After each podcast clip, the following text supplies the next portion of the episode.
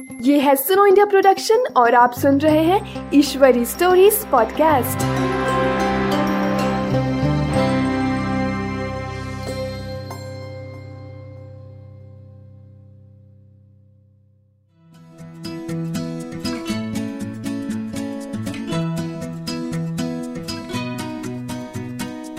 नमस्कार, आपका स्वागत है ईश्वरी स्टोरीज पॉडकास्ट में, जहाँ आप सुनेंगे पर्यावरण की कहानियाँ।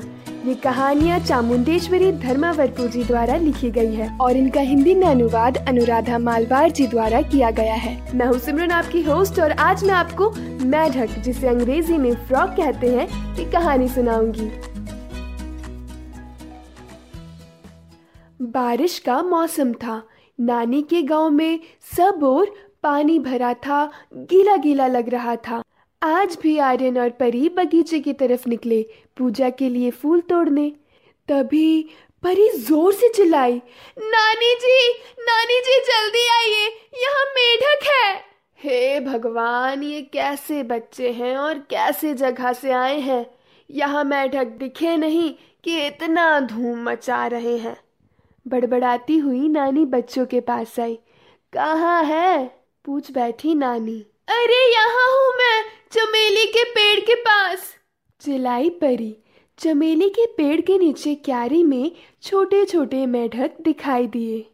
अरे हाँ इतने छोटे और इतने सारे एक साथ, मैंने तो कभी नहीं देखा है, बोला आर्यन। नानी जी, मेढक काटते हैं क्या? मैं तो बिना समझे इनके इतने करीब चली आई। परी ने नानी से पूछा, नहीं, मेढक हमें कुछ नहीं करते। पर मनुष्य ही उन्हें हानि पहुंचाते हैं। बोली नानी, आर्यन ने पूछा, हमें क्या लाभ होता है इनसे? काफ़ी लाभदायक और काम के हैं ये। चलो चलो, अंदर चलते हैं, बारिश हो रही है। बोली नानी, मैं पूजा कर कर आती हूँ और तुम दोनों को मेंढक के बारे में जानकारी देती हूँ।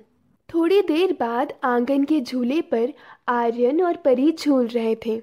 तो नानी उनके पास आई और बोली चलो सुनो मेढक सदियों पुरानी प्राणी है। मनुष्य के पहले से बसे हुए हैं। ओहो तो ये काफ़ी बूढ़े होंगे। बोली परी। नानी बोली अरे नहीं मेरी माँ मेरा मतलब इनकी आयु के बारे में नहीं था। पर यह हज़ारों सालों से रहते आ रहे हैं। आर्यन, तुमने मेढक की जीवन चक्री या लाइफ साइकिल के बारे में सुना है? हाँ नानी, बोला आर्यन। पहले अंडे होते हैं, वो फूटकर टेडपोल बनते हैं, फिर छोटा मेढक बनकर बड़ा मेढक बन जाता है। नानी बोली हाँ ये तो पानी में रहते हैं वहाँ रहकर वे कीड़े, मकोड़े, मच्छर के अंडे, एल्गी वगैरह खाते हैं।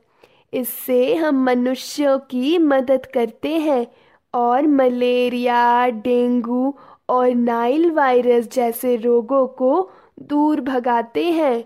पानी के अंदर जीव जंतु खाकर अपना पेट भरते हैं ही पर पानी को साफ़ सुथरा रखकर लाभदायक बनाते हैं। इनके जीवन चक्र से दूसरे प्राणी को भी खाना मिलता है। ये कैसे हो सकता है, नानी? परी ने नानी से पूछा। मछली, बंदर, पक्षी, बाकी छोटे प्राणी, सांप, मेढक को ही खाकर अपनी भूख मिटाते हैं। इतना ही नहीं, चिकित्सा क्षेत्र में प्रयोग परिशोध के लिए भी उपयोग किए जाते हैं। ऐसा समझा जाता है कि अगर मेढक है तो प्रकृति भी ठीक है। मैढ़क एक इंडेक्स है, जिसे प्रकृति की दशा नापी जाती है।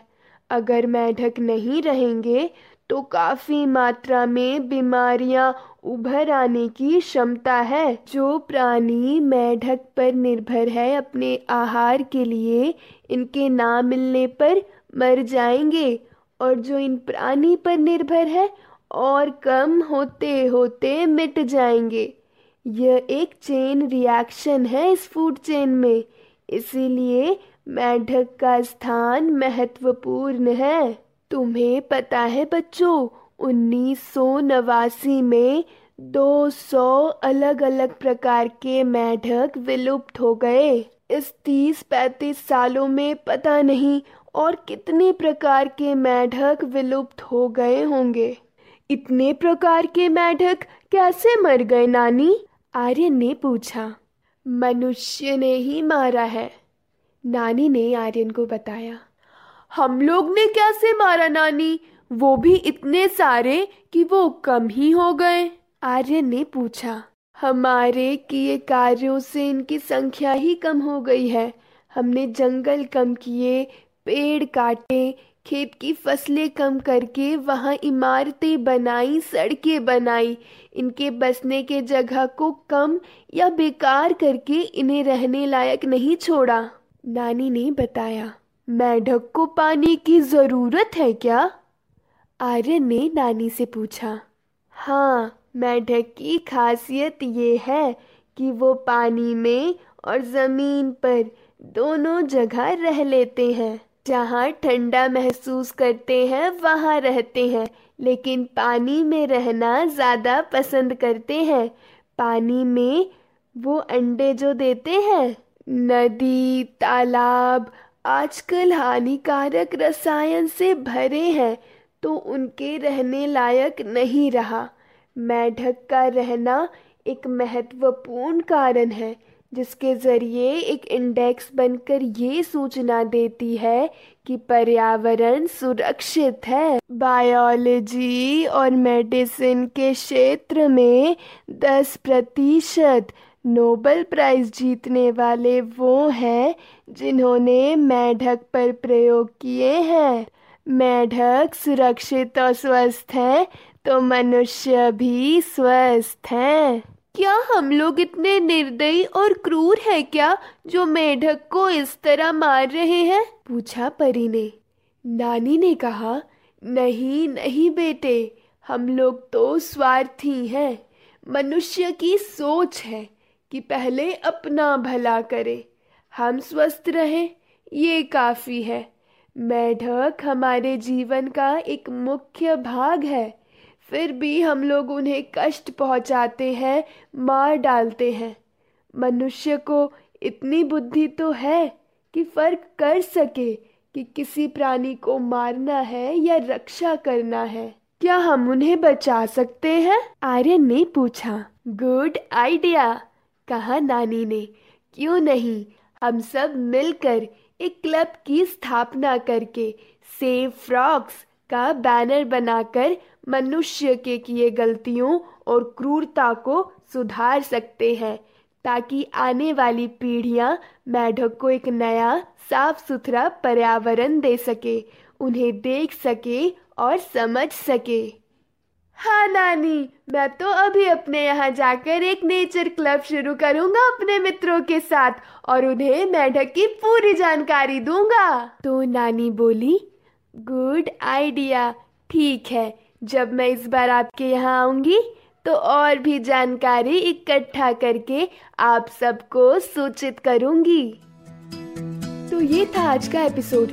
ऐसे ही बहुत सारे एपिसोड हमारी वेबसाइट www.sunoindia.in और अलग अलग पॉडकास्ट ऐप्स जैसे आई Google podcast Spotify Jio Saavn और गाना पर उपलब्ध है, जहाँ आप पर्यावरण से संबंधित और भी बहुत सारी कहानियाँ सुन सकते हैं।